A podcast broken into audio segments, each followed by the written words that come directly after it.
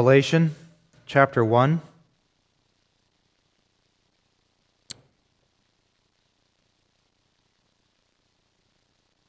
You're wondering by my text selection if I'm intending to preach a series on Revelation.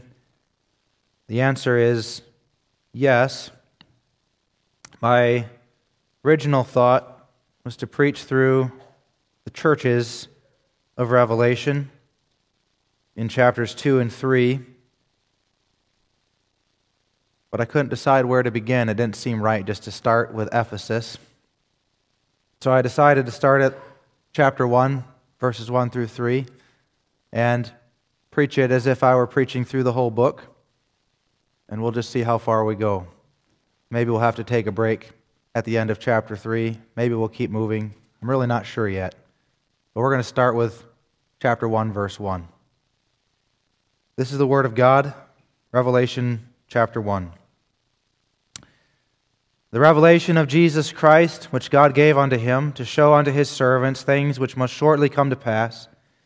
And he sent and signified it by his angel unto his servant John, who bare record of the Word of God and of the testimony of Jesus Christ, and of all things that he saw.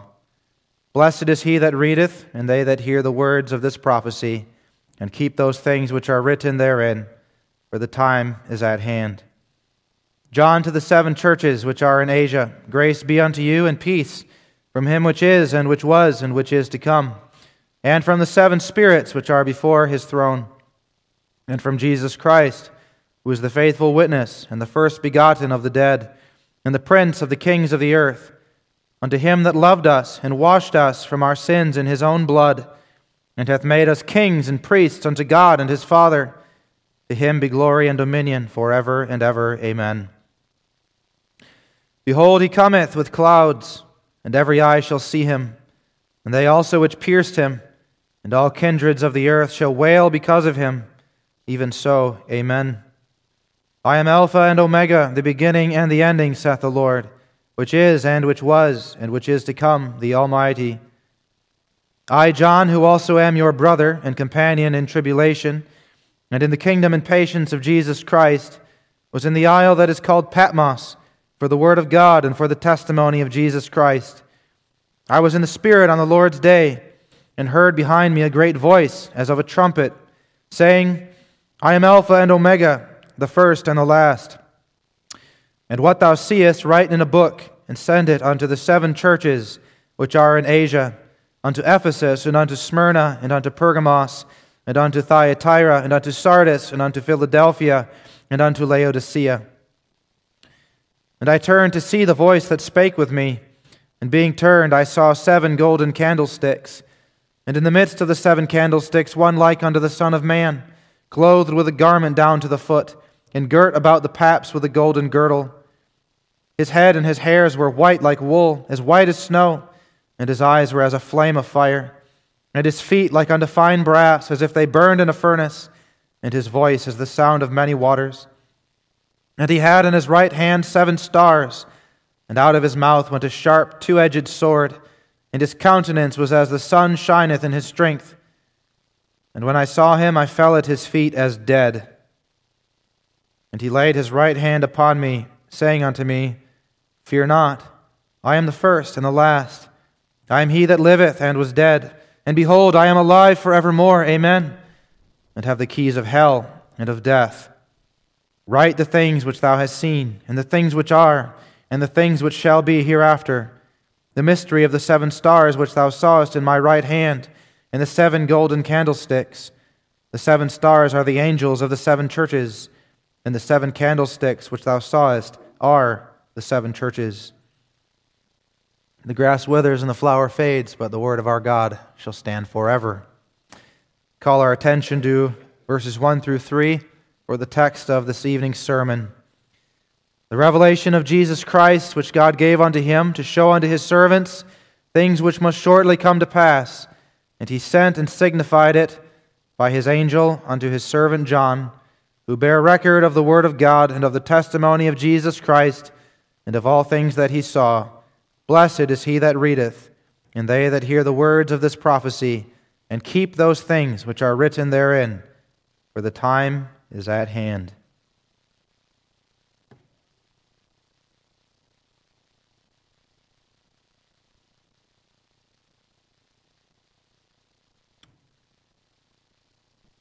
Beloved congregation in our Lord Jesus Christ, the first word of the first verse of this book of Revelation in the Greek is the word apocalypsis, or as it has been transliterated into English, apocalypse. This word, apocalypse, has taken on a specific meaning due to the influence of popular culture. If you ask someone on the street, what is the apocalypse? You will likely hear an answer that goes something like this The apocalypse is when the world is destroyed utterly from some catastrophic final event. The apocalypse is what happens when nuclear warheads are unleashed and the world's cities are annihilated and the rest of the world falls into confusion and war. The apocalypse is when an asteroid collides with the earth and tsunamis wash everything away. The apocalypse is bad, very bad, to be dreaded, to be feared, to be avoided if possible. Now, it is true that this book, whose first word is apocalypse, does speak of terrible events in the future. And these terrible events are cast in strange and symbolic language, which adds an aura of mystery to the whole thing. What are these terrible locusts, if you read chapter 9? Terrible locusts with the faces of men who swarm out of this black pit with stings in their tails that they use to hurt the men on the earth. Who is this great harlot, if you read chapter 18, who is riding on a beast with blood dripping from her mouth and a name of abomination written on her forehead. The apocalypse, the revelation, foretells the breakdown of the heavens and the earth. It speaks of the plagues of God that will fall on men. In many ways, it is a dreadful book. It's far more dreadful, really, even than popular culture imagines it to be. But the word apocalypse does not merely refer to dreadful events in the future. The word apocalypse means unveiling. It's the kind of unveiling that happens when an artist has been busy at work creating a statue or painting something, and all the while that he's been busy at work creating this, this masterpiece, he's kept it veiled from the public. But now the day has come when the work is finished, and it's time to unveil and to show the public what he has been doing. And so he pulls back the curtain. That's what the apocalypse refers to an unveiling, a revelation of something that has been hidden. The question is what is being unveiled in this particular apocalypse or this particular revelation?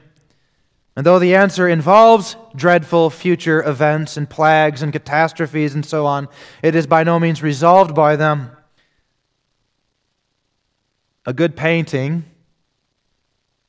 has a background that moves, not really moves, but there's movement in the background, and all of that movement in the background draws your eye. And it draws your eye specifically to a focal point. And that's the way it is here.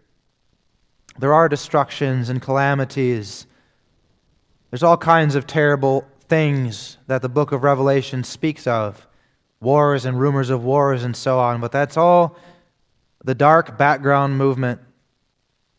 And that dark background movement grabs your eye and draws it irresistibly to the focal point, which is what this apocalypse is all about. It is the apocalypse, the revelation of Jesus Christ coming in his glory. And that's what I call our attention to this evening the apocalypse of Jesus Christ. First, we will see to whom this apocalypse or this revelation is given.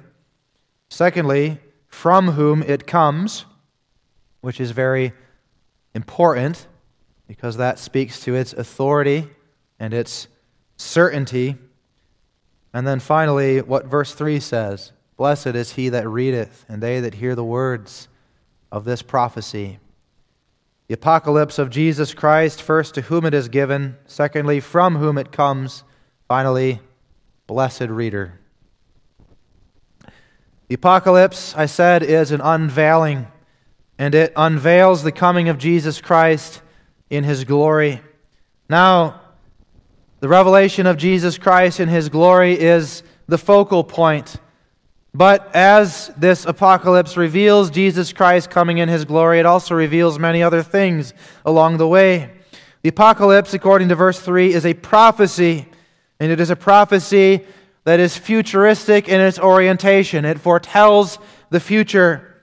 This book, when you read it, takes you all the way to the very end. That's the amazing thing about the Bible. The Bible is a book that begins in the beginning. It begins with God planting this beautiful garden that is called paradise, where the first people lived and had fellowship with God. Then the Bible ends at the ending, and it's very similar to the beginning, with God creating a new heavens and a new earth, a new paradise, where He dwells in fellowship with His people, and His tabernacle is with men. The ending is the glorious conclusion of history and that's what this apocalypse prophesies. So it's not true what they say. The apocalypse is not something to be dreaded. The apocalypse is not something only to be afraid of, at least not by those who are in Jesus Christ. The apocalypse is the culmination and the realization of all of the hopes of the redeemed people of God.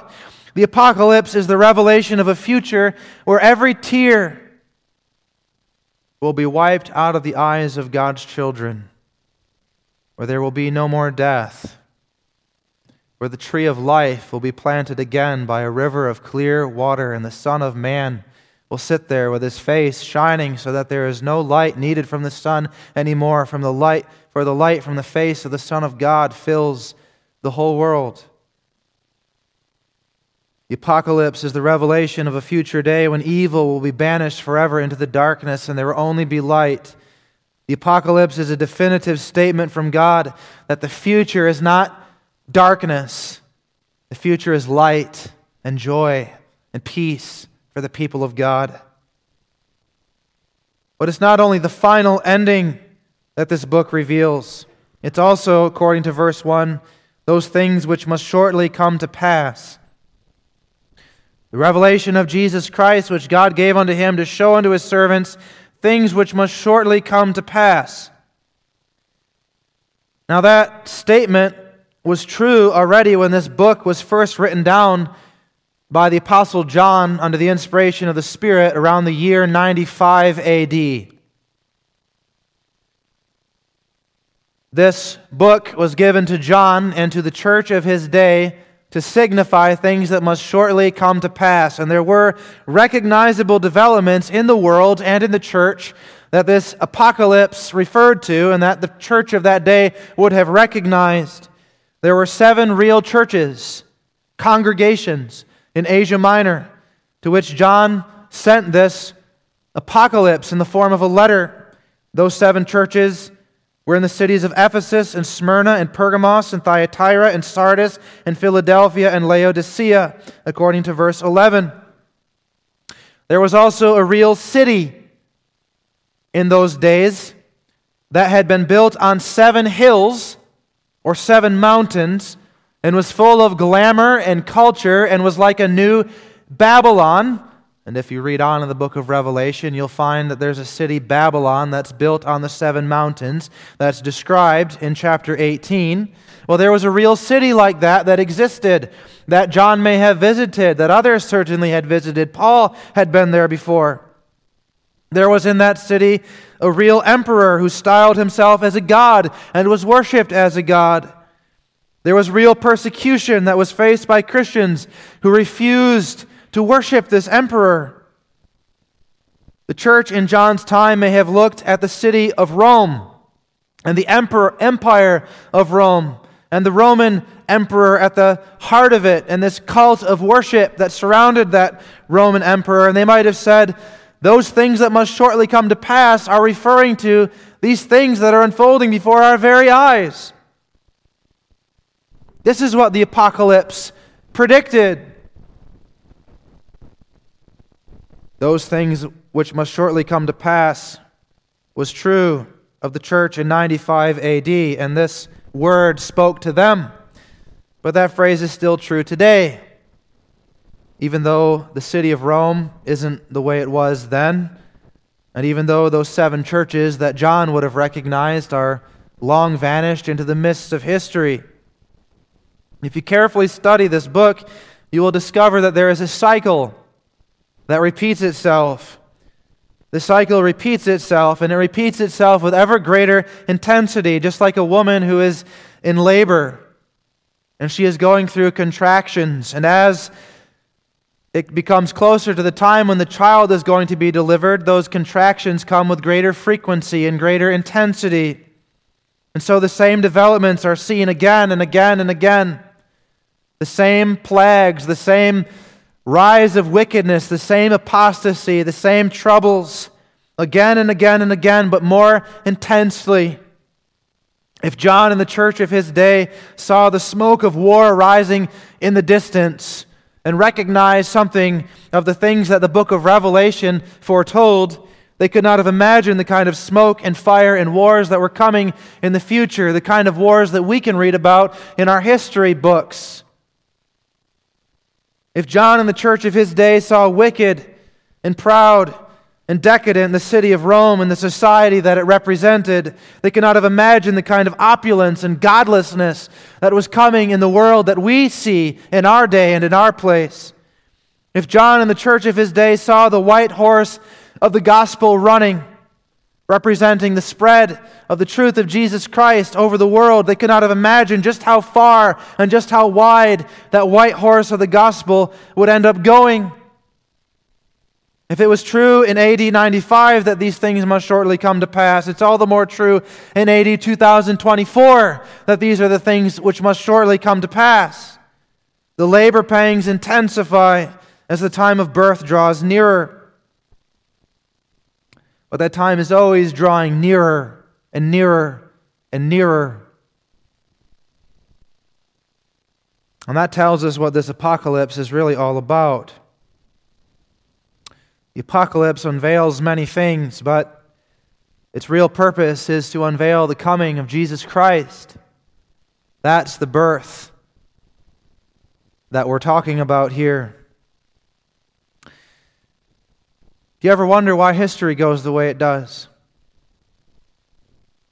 Do you ever say to yourself, if there's a God in heaven, why does he allow this or that to happen? Why does he allow something like an atomic bomb even to be invented in the first place, much less to be turned into the monstrosity of a weapon that it has become and to be multiplied time and time again so that people live in fear of a nuclear holocaust. Why does he allow that? Why does he allow society to become so patently evil, so patently dark, while the good things always seem to fade away and to fall into chaos and oblivion? Why does God allow his people to suffer as they stand alone for righteousness in a wicked world? Why is it always more chaos? Why is it always more confusion, more evil, more destruction, and not less? The answer is because this is the way Jesus Christ and the coming of Jesus Christ is unveiled and revealed. Behold, he cometh.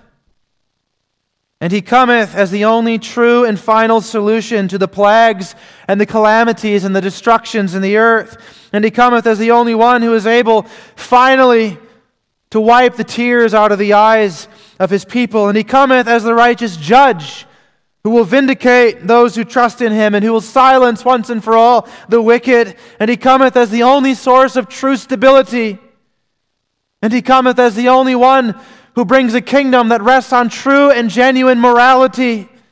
And he cometh as the only one who is able to establish a lasting order. He cometh. And all of history has been designed by God, both past and future, to unveil him in his coming. That's what it's all about, beloved. That's how your little life fits into the grand scheme of things. That's what world events are all about. It's all orchestrated by the will of God. And it's not about you in the end, and it's not about me, and it's not about any of us in the end, though we're caught up in it blessedly, wonderfully. We're caught up in it.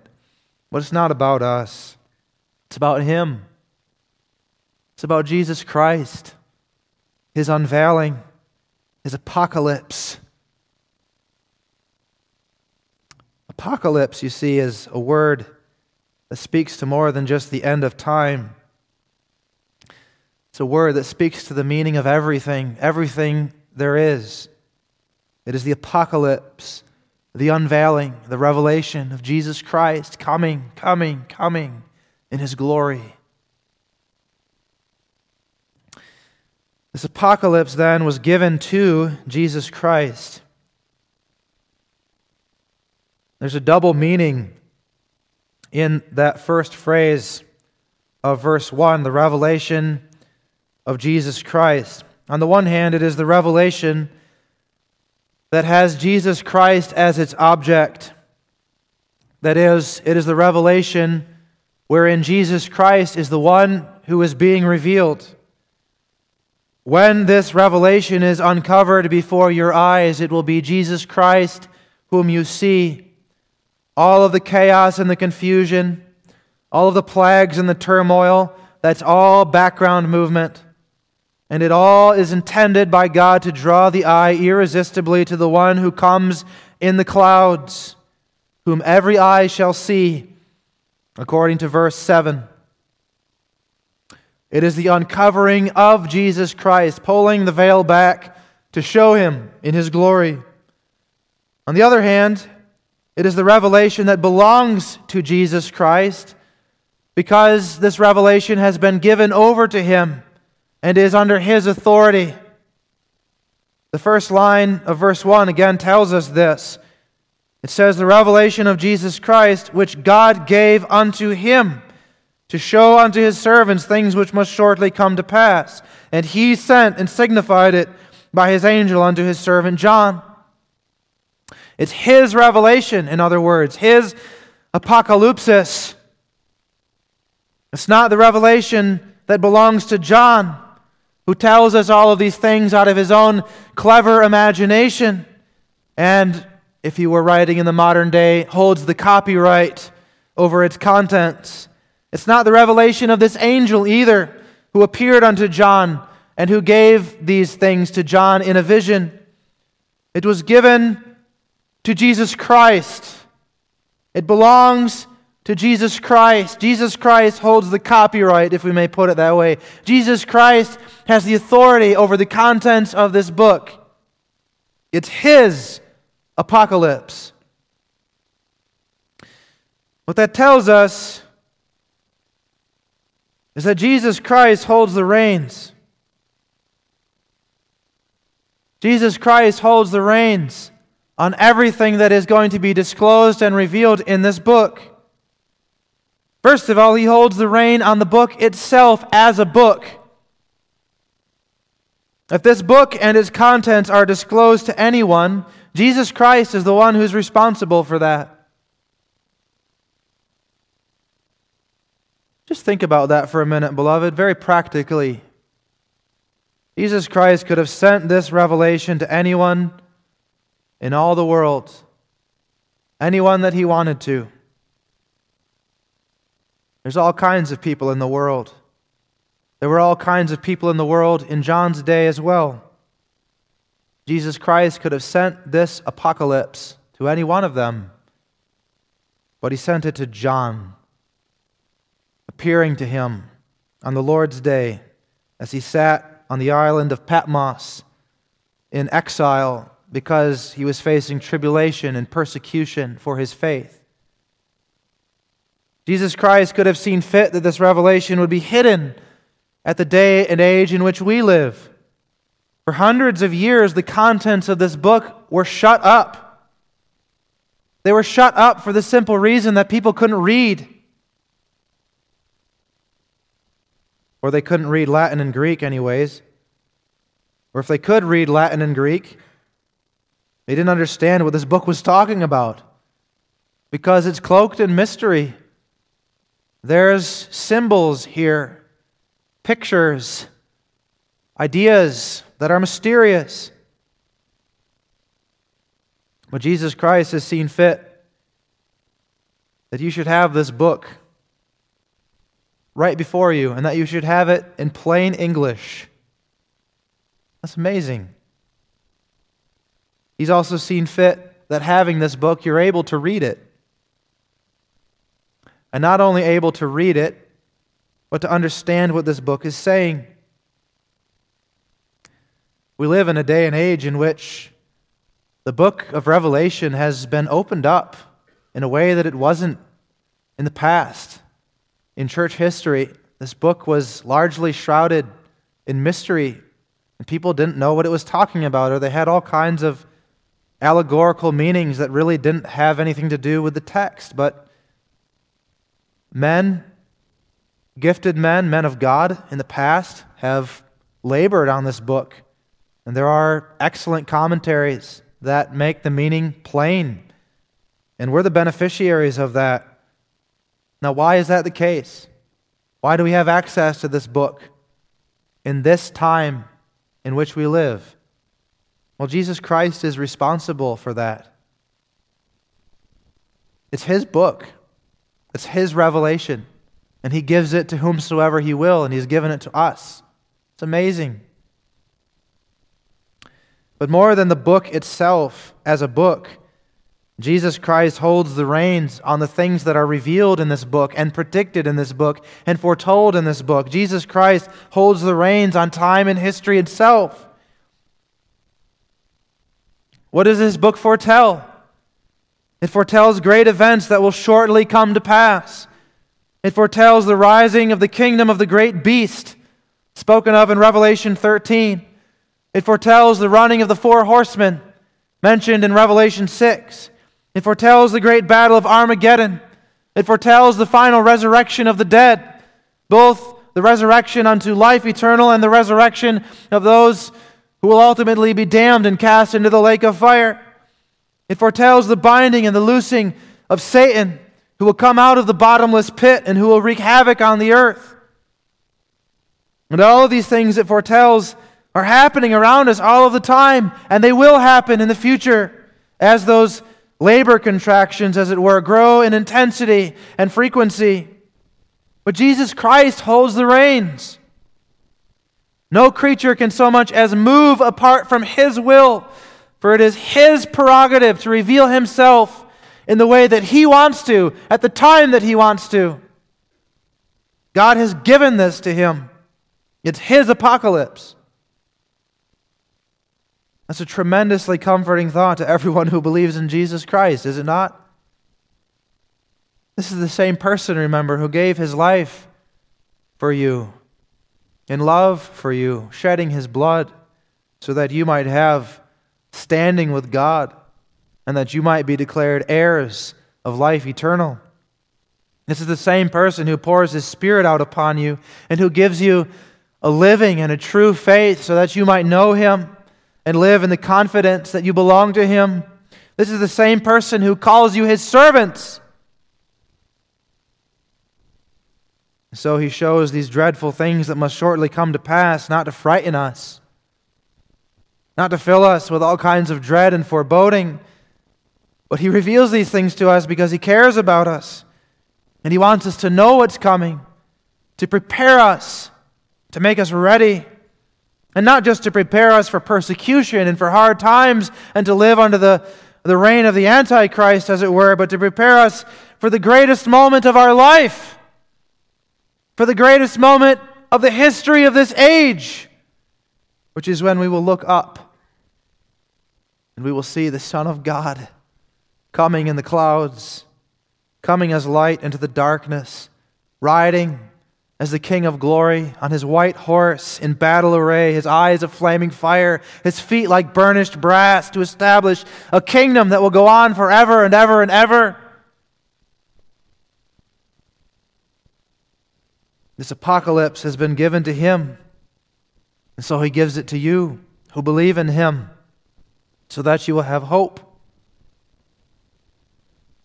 But if it's been given to Jesus Christ, where does it come from originally? Or who gave it to him? From whom to Jesus Christ does this apocalypse come? And the answer is it comes from God. The revelation of Jesus Christ, which God gave unto him. It's a remarkable statement. And there's a lot bound up in that statement, beloved. But what it tells us is this this is God's apocalypse. This is God's revelation. What God wants to show. What God wants to make known in all of his works, in all of his doings. This is what he's driving at. This is what he's aiming at. This apocalypse. It's an apocalypse, therefore, that has been in the mind of God for a very, very, very long time. This apocalypse has been in the mind of God from long before it was ever actually given to John in a vision on the island of Patmos. This apocalypse has been in God's mind before Jesus walked on the earth and suffered and died on the cross, or walked on the sea, or healed the blind, or was born. This apocalypse has been in the mind of God from before the time when Moses led Israel through the Red Sea like a flock of sheep, or the Israelites walked through the wilderness eating manna. This apocalypse has been in the mind of God before ever he spoke to Abraham and called him out of the land of Ur to a new land that he would show him. This apocalypse has been in the mind of God from before the time when there were stars in the heavens, from before the time that there were trees growing out of the green earth. This apocalypse has been in the mind of God from before the time that there were people walking in the cool green grass, eating fruit in the Garden of Eden. This apocalypse has been in the mind of God from before the time that there was a world. This apocalypse has been in the mind of God from before the time that there was anything. It has always been in God's mind, this revelation. This is what occupies the immense and eternal and glorious being of the Father and the Son and the Holy Spirit. This is what has always occupied him. The apocalypse, the revelation, the unveiling of his Son, Jesus Christ, as he comes coming in all of his brilliance and glory. If you want to know, beloved, what the triune God of the Christian faith is all about, if you want to know what God cares about more than anything else, is captured in that brief statement that begins this last book of the Bible the revelation, the apocalypse of Jesus Christ. And that's not at all in the least bit an exaggeration. You have to look at it that way. You have to look at it that way if you're going to come to grips with the things that this book says. It is a dreadful book in many ways. It's a book that tells of woe. It's a book that speaks of coming destruction. We've seen some of this destruction in the world already, but there's more that's to come more and worse than anything that has been seen so far. The only way to account for this without becoming a complete cynic or a nihilist is to believe something very, very basic to the Christian faith, which is that the ultimate meaning of things is not to be found in the things themselves, however terrible they might be, but the ultimate meaning of things is to be found in God. And what does God set before us? as the main driver of history, as the main event? The answer is Jesus Christ, his Son, coming, coming in all his glory, in all his beauty, against this dark backdrop of calamity and destruction. That's the tremendous importance of this book and its message, beloved. This book gives meaning to everything. Why? How? Because it shows us the mind of God and what He's doing in the world and why He's doing it. This apocalypse comes from God. From God, then, it comes to Jesus Christ. And God has given it to Jesus Christ as a reward for all that Christ has endured and all that Christ has accomplished while on this earth. Beloved, this is what enabled Jesus to despise the shame that he had to experience and to endure the suffering that was his awful cup, to drink the cup of wrath. It was for the joy that was set before him, as the writer to the Hebrews says in Hebrews 12, verse 2. This is what was given to him when finally, after all of his sufferings, after rising from the dead, he ascended into heaven and appeared before his Father. This was the prize that he would be given authority by God to open up this apocalypse and to reveal his glorious coming. That's what this book is about. That's, if we make our way through this book, what we're going to be seeing again and again and again. But for now, just note that through Christ, this apocalypse comes to us from God, from Father, Son, and Holy Spirit, the eternal being who created the world, that gives it a weight, that gives it a power and a certainty. These are not things which may or may not come to pass if the right conditions prevail. This is not a future that is subject to chance that may possibly be thwarted, that may possibly come undone. Maybe the devil will have his way after all. No, this comes from God. The same God who speaks and it is done, who commands and it stands fast. The God who holds the whole world, not just the globe, but the whole universe in his hands.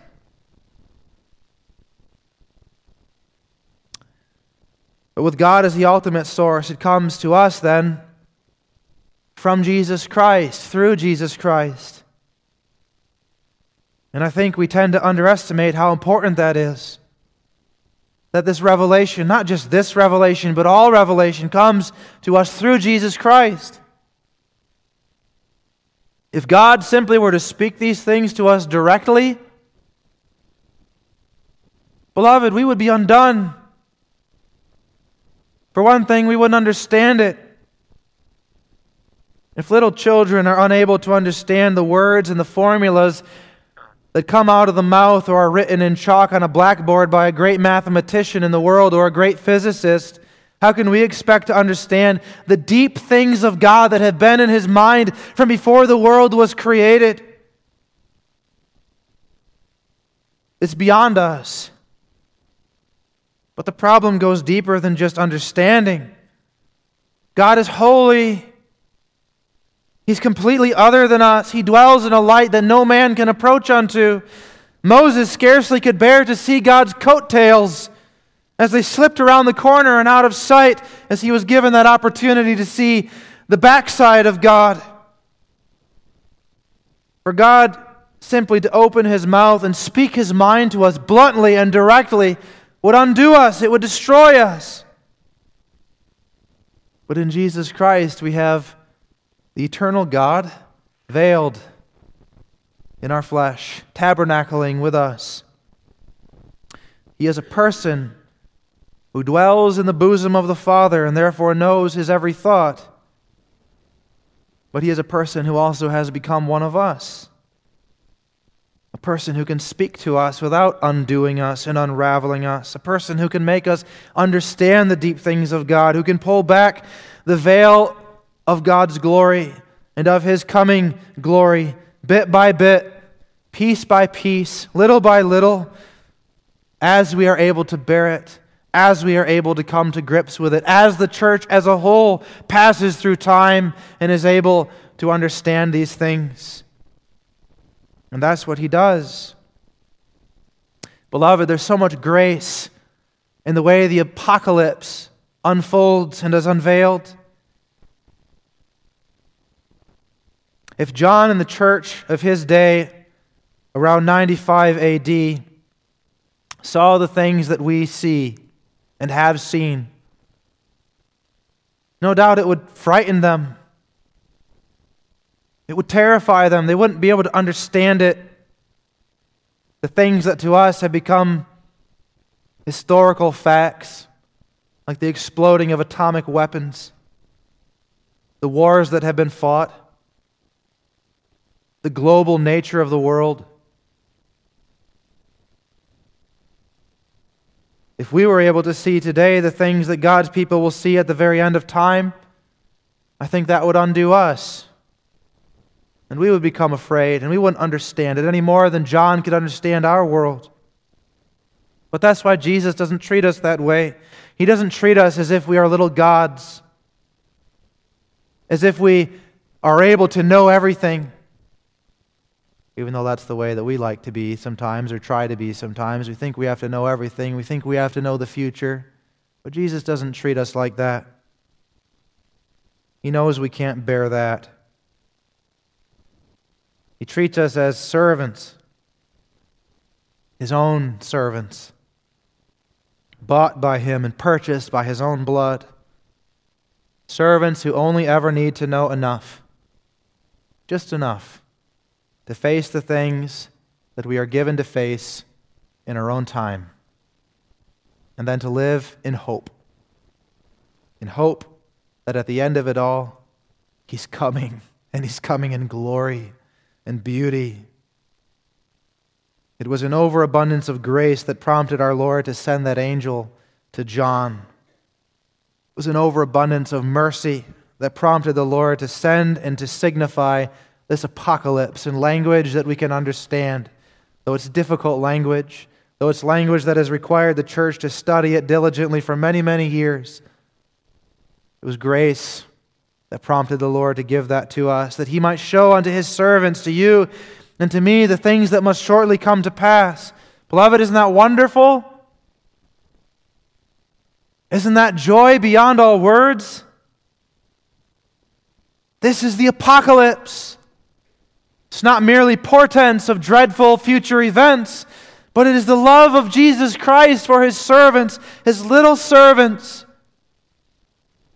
his little children who live in a big, dark, and scary world. And he tells them, Take heart. Take heart, my love. I love you. I'm coming for you. I won't let you down. Blessed, therefore, is he that readeth, and they that hear the words of the prophecy of this book. That statement in verse 3, blessed is he that readeth, is alluding to something that would have felt pretty familiar because it would have looked pretty similar to what we're doing right now. He that readeth is not just the man who reads quietly to himself in his living room with his lamp on and his reading glasses on his face. No, it's talking about the pastor or the public reader who reads these words out in the public worship service.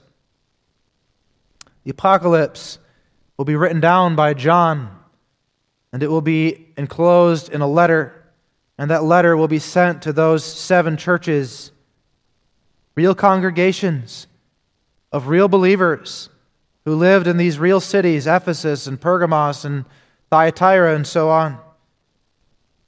And then the pastor of those churches, or as he's called later in chapter 1, the angel, the messenger of those churches, will take those words that were written down from the pen of John and will read them publicly. And blessed is he that readeth. And it's not going to stop at those seven churches of Asia Minor, but this letter will go around and it will pass through the ages until it has come to us and is read in our ears. And blessed is he that readeth, and they that hear the words of this prophecy. And that's you, the people sitting in the pew.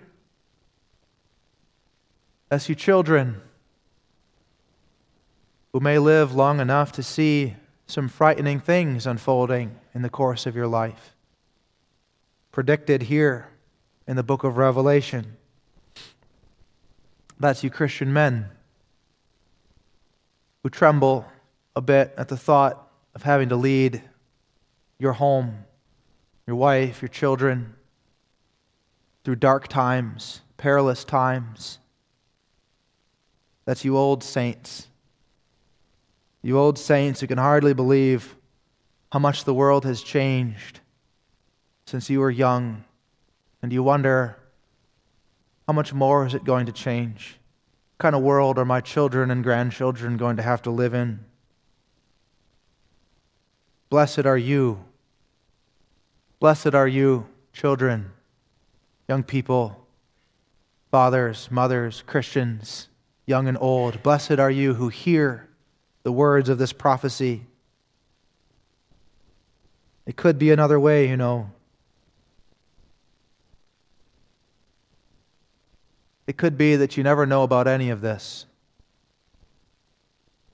It could be that these words remain hidden and obscure in a language that you can't understand, or in symbols that are dark and mysterious and that you can't penetrate even though you try. But instead, you're here. You're here and you hear these words read, read in your ears, to be understood by you and explained to you.